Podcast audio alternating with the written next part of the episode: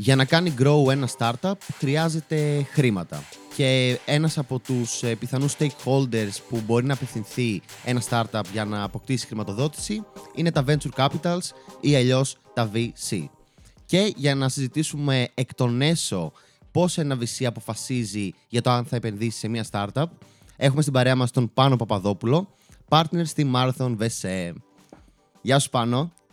Γεια σας, χαίρομαι πολύ που είμαι εδώ κοντά σήμερα μαζί σας. Δική μας η χαρά, έτσι να πάρουμε και λίγο από το πώς είναι μέσα ε, στα VCs, γιατί έχουμε μιλήσει και από την πλευρά των ε, startups και με τον Κωνσταντίνο τον Κοβεδάρο. Έχουμε φιλοξενήσει και τον Άλεξ Αλεξάκη που είστε και στην ίδια εταιρεία για να μιλήσουμε για το πώς ένα VC εν τέλει αποφασίζει αν θα δώσει χρήματα ή όχι.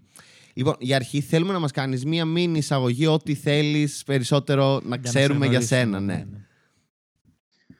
Ναι. Ε, λοιπόν, είμαι ένας από τους δύο partners εδώ στο Marathon Venture Capital. Α, πριν από αυτό ήμουν ένα entrepreneur. Η τελευταία μου startup εξαγοράστηκε το 2013, δηλαδή πριν μια δεκαετία πίσω, από μια εταιρεία στην Αμερική που λεγόταν ε, Splunk. Α, και πριν από αυτό στην ουσία ήμουν engineer, δούλευα σε διάφορες startups μέχρι που έκανα τη δικιά μου.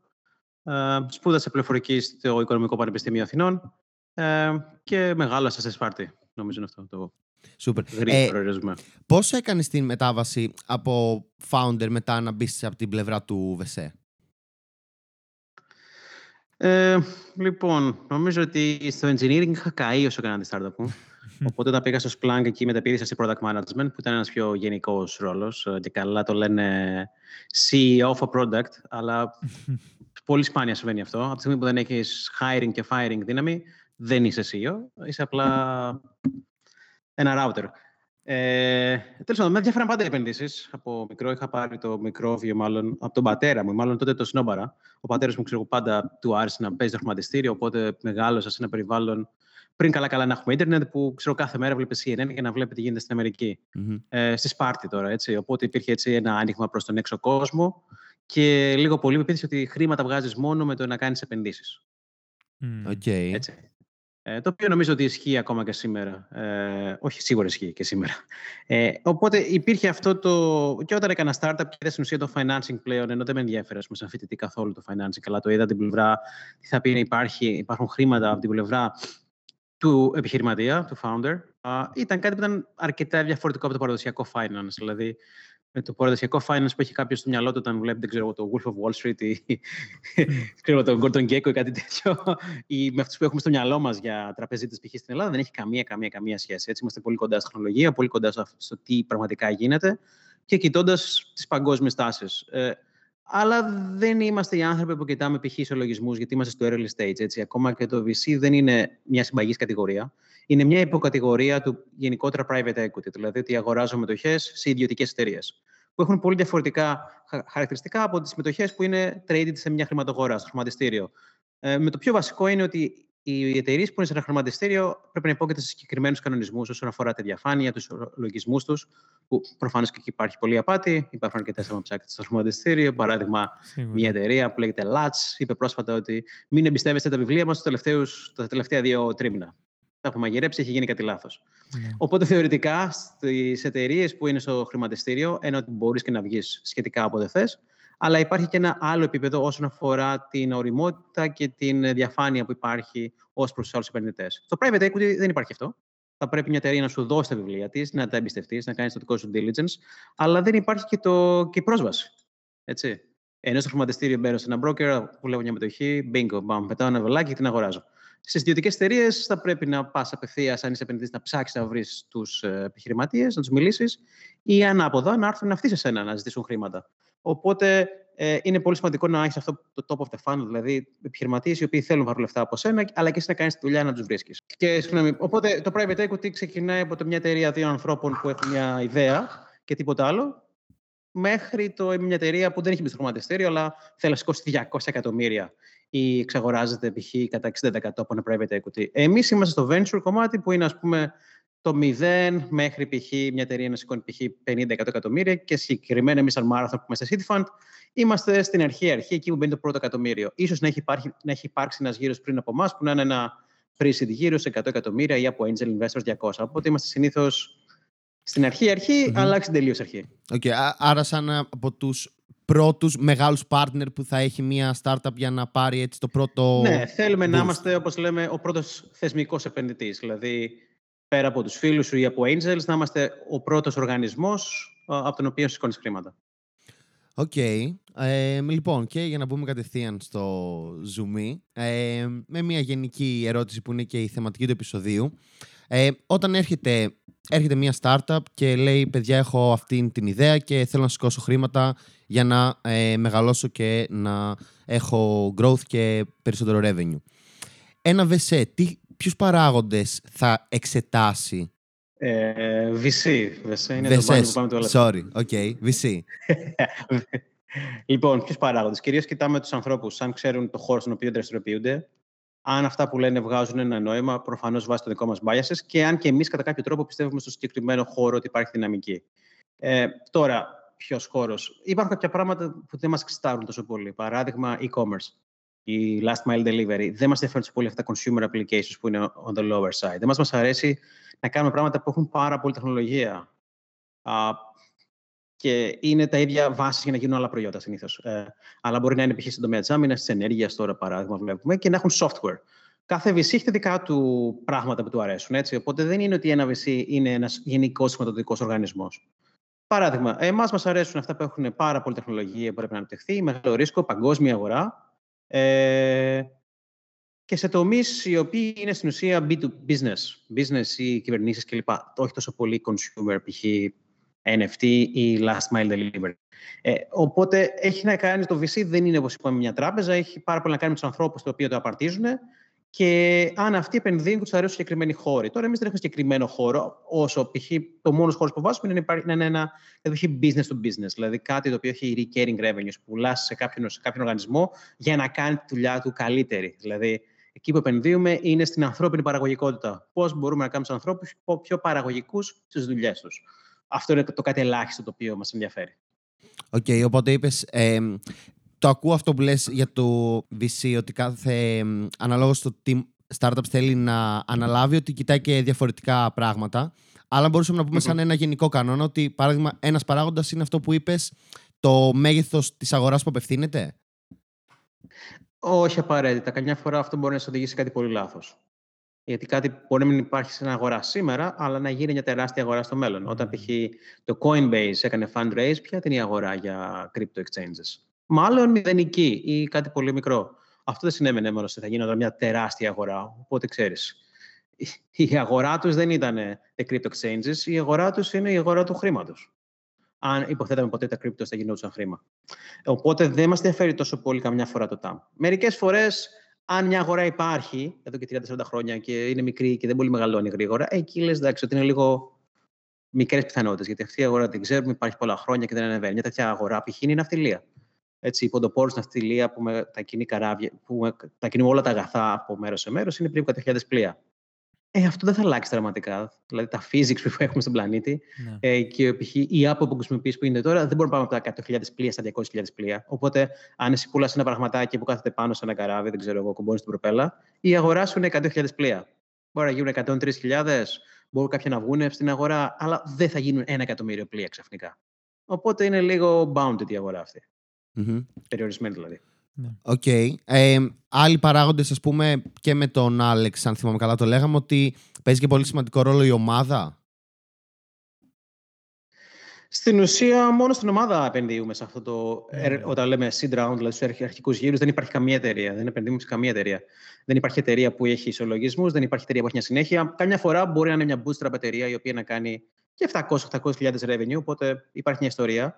Αλλά κατά κύριο λόγο επενδύουμε σε μια ομάδα ανθρώπων και δεν επενδύουμε σε εταιρεία, αλλά είναι ένα στίχημα αν πρέπει να υπάρχει εταιρεία εδώ. Οπότε οι άνθρωποι είναι αυτοί που σου λένε: Κοίτα να δεις, δούλευα στον Α χώρο.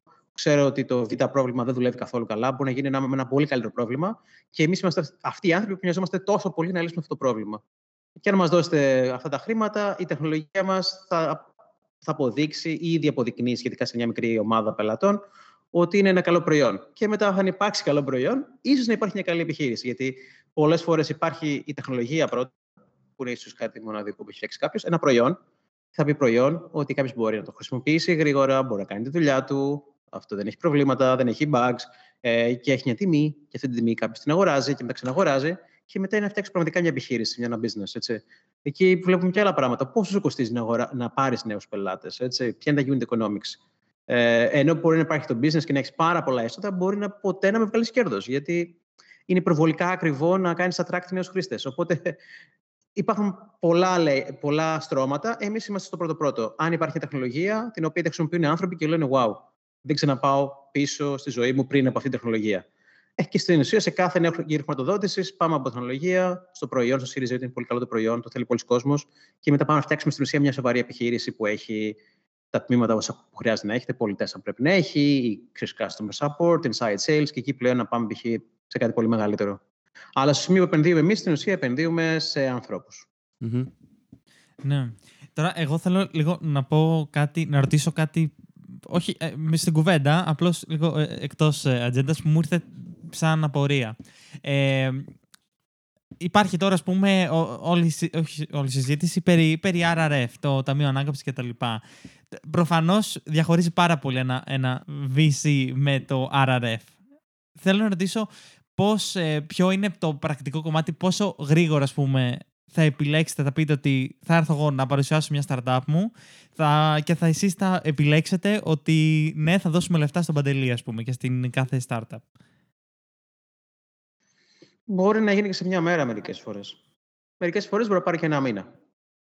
Εξαρτάται πόσο όριμος είσαι εσύ και πόσο καλός mm. είσαι, αν, αν ξέρεις για το τι πράγμα μιλάς. Uh, υπάρχουν αρκετές περιπτώσεις που, ξέρω, που έχουμε συναντήσει κάποιον το πρωί και το απόγευμα uh, του είπαμε, αλλά την άλλη μέρα και την επόμενη μέρα υπήρχε ένα term sheet. Okay. Τώρα, το RRF είναι τελείως άσχετο πράγμα. Το RRF είναι πολιτική. Mm. Δεν μπορείς να πας στο RRF να πάρεις λεφτά. Το RRF θα δώσεις λεφτά σε fund of funds που θα πάνε σε ένα fund. Δηλαδή αυτά τα αντίστοιχα λεφτά να καταλήγουν κάπου μετά από τρία χρόνια ή σε μία τράπεζα. Αυτό είναι σε πολύ μάκρο επίπεδο κάποια πακέτα χρημάτων τα οποία βρίσκουν το δρόμο τους στην αγορά, ίσως μέσω από πολλών ενδιάμεσων. Δηλαδή, επηρεάζει την ναι. συνολική παροχή χρήματος στην οικονομία παρά κάτι που αφορά μια εταιρεία μεμονωμένα. Σωστά. Ε, πέρα από την επένδυση, λοιπόν, ένα VC πώς αλλιώς εμπλέκεται ε, σε όλη αυτή την ανάπτυξη μιας startup. Φαντάζομαι ότι σίγουρα υπάρχει ένα πλάνο με performance, ότι αν δεν κάνει performance startup ας πούμε, σε ένα χρονικό διάστημα, ότι δεν έχει νόημα, ας πούμε. Εάν δεν κάνει perform, δεν ξαναβάζουμε χρήματα, mm. κλείνει η εταιρεία, εμείς συνεχίζουμε να κάνουμε τις επενδύσεις και ο founder πάει και κάνει κάτι άλλο. Ε, τώρα, στην πράξη, κατά κανόνα, ένα fund δυστυχώς δεν κάνεις συνήθω κατά κανόνα τίποτα. Mm-hmm. Πολλές φορές θέλουμε να λέμε ότι κάνουμε πολλά πράγματα και τώρα στην πράξη εμείς ναι, θεωρούμε ότι κάνουμε. Ε, υπάρχει μια περίοδος έτσι χάριτος, χάριτος, έτσι, mm. μάλλον ε, ενός μήνα του μέλητος, όχι μήνες, αρκετοί μήνες, που δουλεύουμε μαζί. Τώρα αυτό έχει σχέση κατά πόσο θα φτιάξουμε μια καλή σχέση με έναν, ε, με έναν founder, έτσι. Κατά πόσο θέλει και ο ίδιος να μιλάμε συχνά. Οπότε υπάρχουν εταιρείες με τις οποίες μπορούμε να μιλάμε σχεδόν κάθε μέρα, ε, να του βοηθάμε σε recruiting και να αλλάξουν κάτι στο προϊόν τους, ε, ή ξέρει πολλά προβλήματα εσωτερικά που προκύπτουν, ή ακόμα, ακόμα και ψυχολογικό support στο founder, γιατί mm.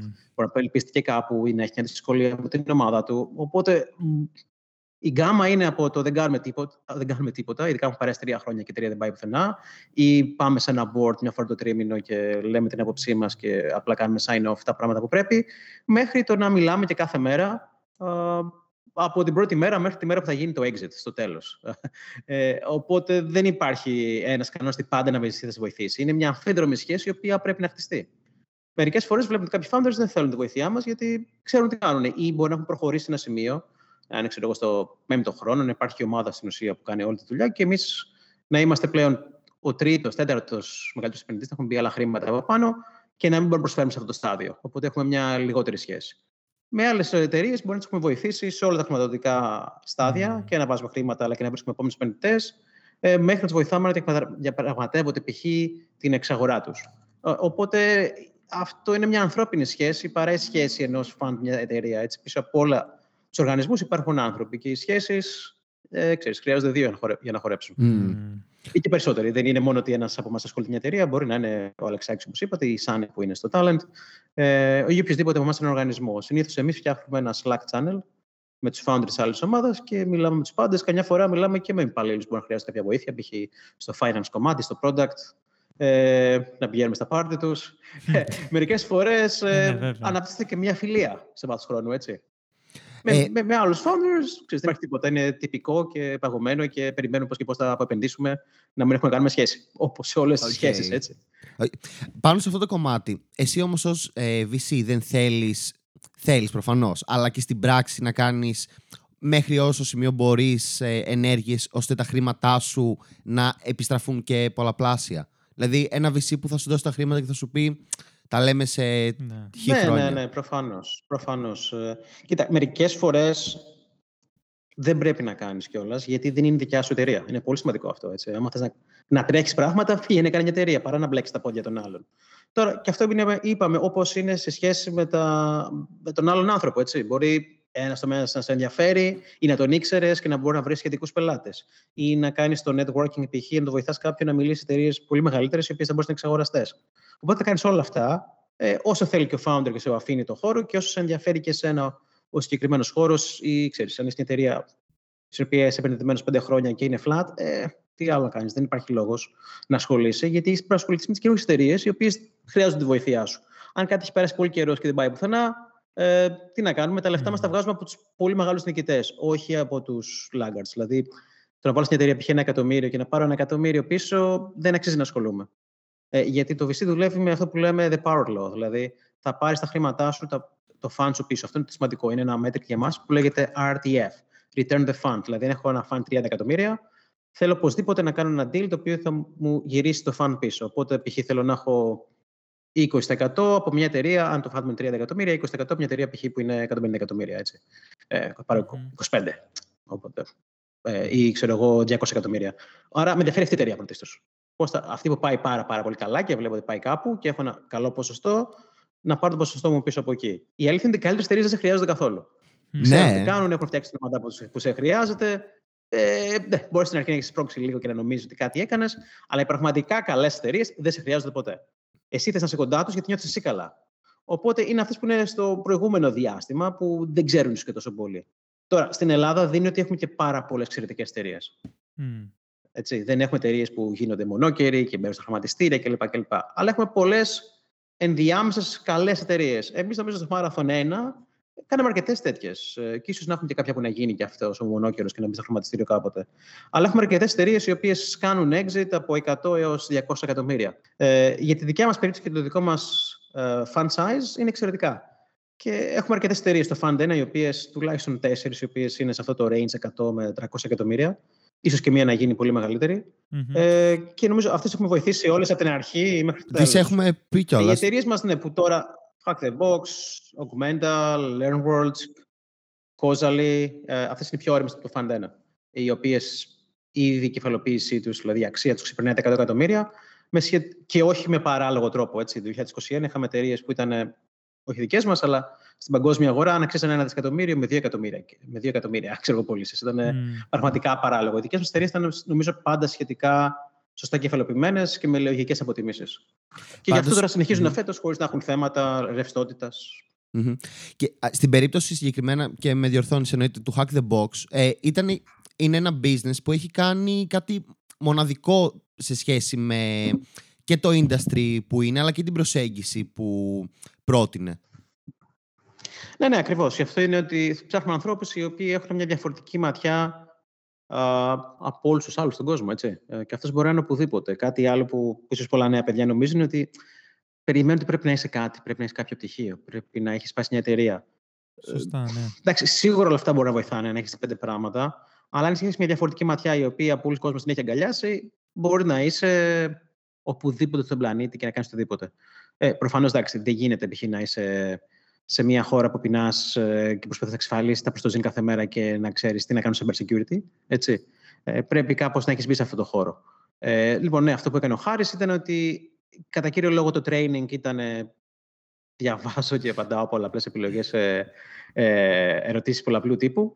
Ε, και είπε, όχι ρε παιδιά, εγώ hacking θέλω να κάνω. Οπότε φτιάξει μια πλατφόρμα η οποία σου έδινε δυνατότητα να κάνεις hack πραγματικά μηχανήματα και να αποδείξεις ότι όντως το έκανες.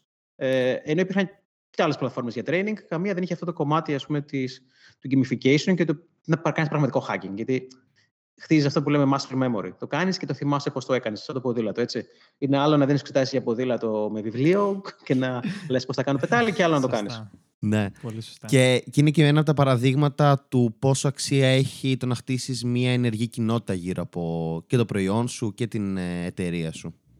Το Ναι, Hackbox. αν κάνεις κάτι πολύ καλά, θα σε αγαπούν οι χρήστες σου γιατί τους αλλάζεις τη ζωή. Σίγουρα. Αυτό είναι το σημαντικότερο. Σίγουρα. Έτσι. Έχει, όχι, ο Χάρης έχει δώσει και ωραίες συνεντεύξεις ε, και του έχουμε στείλει να έρθει. Ναι, Θα άμα κάποια στιγμή να το όποτε το, φιλοξενήσουμε. ξαναμιλήσεις. Λοιπόν, ε, τώρα το αναφέραμε και λίγο πριν, ε, ότι πριν ήσουν ε, startupper και τώρα έχεις πάει από την άλλη μεριά.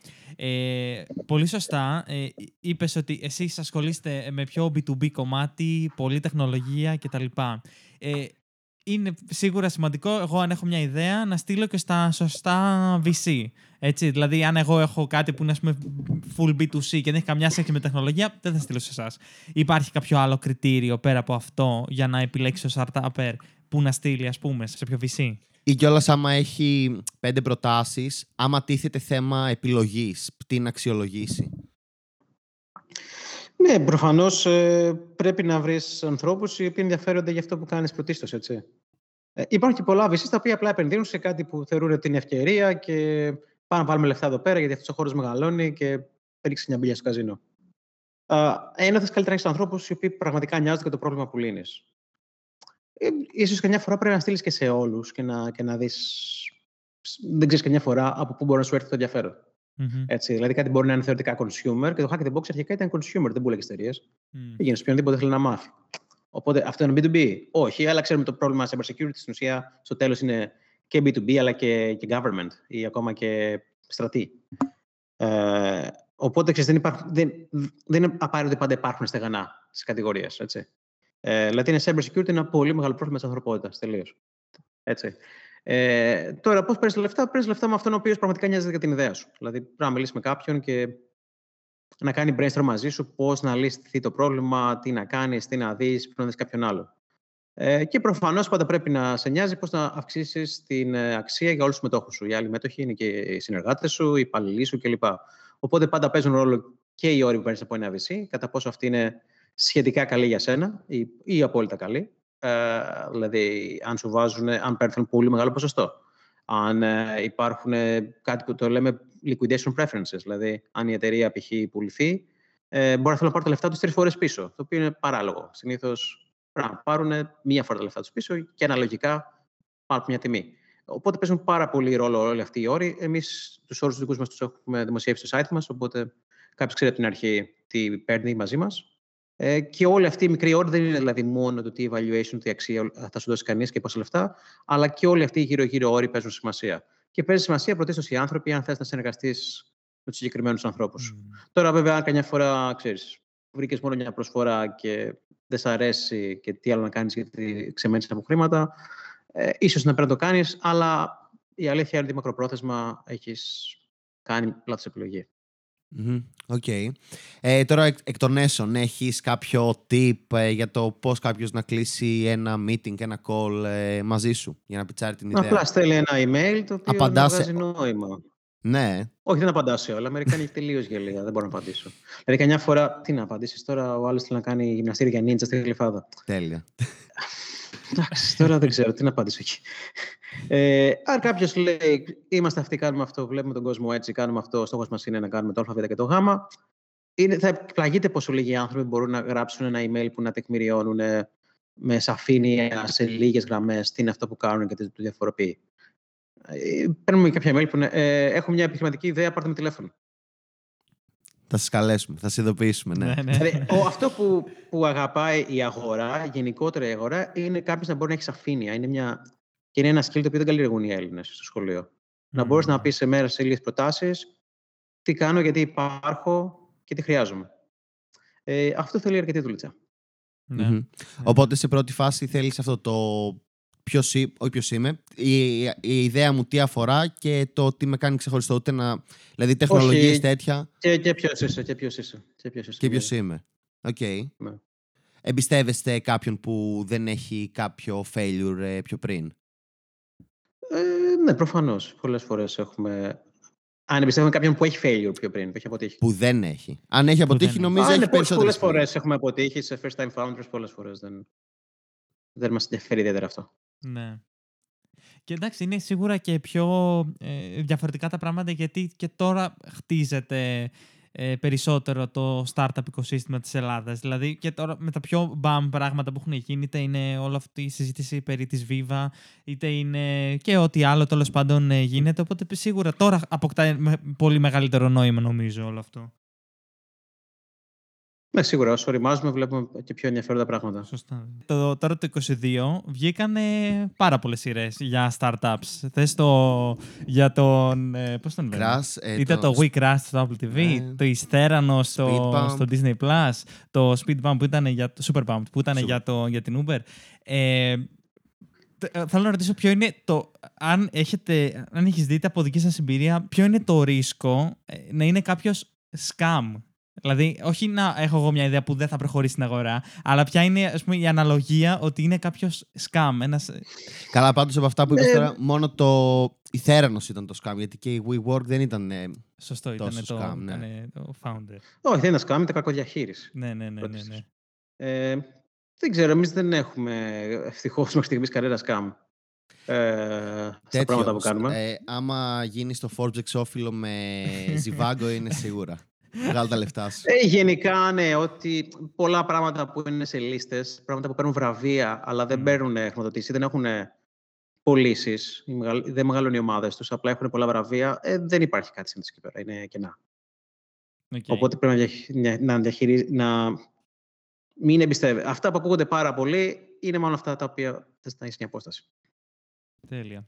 Ε, κάτι έχεις να προτείνεις σε resources online; Έχετε πάρα πολύ ωραίο blog, να Και- το και πούμε. podcast. Θα έχουμε το link. Και Α, είναι το podcast. podcast. τόσο- Σωστά. Θα τα βάλουμε. Κάτι άλλο έχεις να προτείνεις; Βιβλίο, whatever. Ε, εδώ ο Κοβεδάρης μας είχε προτείνει The Mom Test. Ε, ποιο άλλο το πάρα πολύ γνωστό, δεν θυμάμαι. πώς Το το Y Ε, Combinator. βιβλίο, τώρα διαβάζω ένα βιβλίο που λέγεται The Culture Map. Α, Εξηγεί πώς είναι λοιπόν διαφορετικές κουλτούρες στον κόσμο και τι, πώς συνεννοείσαι ή πώς δουλεύεις με διαφορετικές κουλτούρες. Είτε αυτή είναι π.χ. είναι Ινδοί, Κινέζοι, Γάλλοι, Αμερικάνοι. Είναι αρκετά σημαντικό γιατί είμαστε σε μια κλειστή εσωστρεφή χώρα η οποία δεν έχει Μμμ. τόση πολυπολιτισμικότητα. Και είναι ένα πρόβλημα που αποτυχάνουν πολλοί Έλληνες να πάνε στο εξωτερικό. Δηλαδή, δεν ξέρω, μπορείτε από αρκετούς φίλους σας που έχουμε όλοι πλέον που έχουμε μετακομίσει στο εξωτερικό, λίγοι προχωράνε σε managerial θέσεις. Δεν έχουμε γενικά τα skills της επικοινωνίας και της ομαδικότητας. Δεν είναι κάτι που καλλιεργούν οι ελληνικές οικογένειες ούτε το ελληνικό σχολείο. Π.χ. στην Αμερική σου λένε να είσαι ο αρχηγός της ομάδας football. Ενώ Mm. εδώ σου λέει η μάνα σου να είσαι ο καλύτερος μαθητής για να γίνεις δικηγόρος και γιατρός. Δηλαδή δύο επαγγέλματα πάλι μοναχικά. Ε, και γι' αυτό Ναι. δεν έχουμε πολλούς Έλληνες που να προχωράνε και να γίνονται managers, CEOs κλπ. Όπως δεν έχουμε πάρα πολύ και το στοιχείο της ευθύνης. Μμμ. Οπότε νομίζω θα συνέστηνα πέρα από τα hard skills, τα οποία θεωρώ ότι είναι το πιο εύκολο κομμάτι, μπορεί να τα χτίσει κάποιος. Τα soft skills είναι αυτό που είναι ακόμα πιο δύσκολο και θα χρειαστούν πολλά χρόνια για να το αλλάξουμε, αν τελικά το αλλάξουμε. Αλλά όσο το αλλάζουμε, γι' αυτό βλέπουμε και την ελληνική πραγματικότητα στην κατάσταση που είναι. Πολύ σωστό. Super. Thank you. Ε, θα έχουμε και το LinkedIn σου και το site της Marathon στο businessundercover.gr Ευχαριστούμε πάρα πολύ που ήσουν στην παρέα μας πάνω. Και εγώ ευχαριστώ για την φιλοξενία. Καλή συνέχεια. Να είσαι καλά. Ε, μπαίνετε businessundercover.gr, εκεί κάνετε εγγραφή στο newsletter μας στο community για να είστε updated με οτιδήποτε καινούριο. Επίσης, ε, πεντάστερο review στα αγαπημένα σας podcast ε, app και stay tuned για όλα τα επόμενα. Τα λέμε την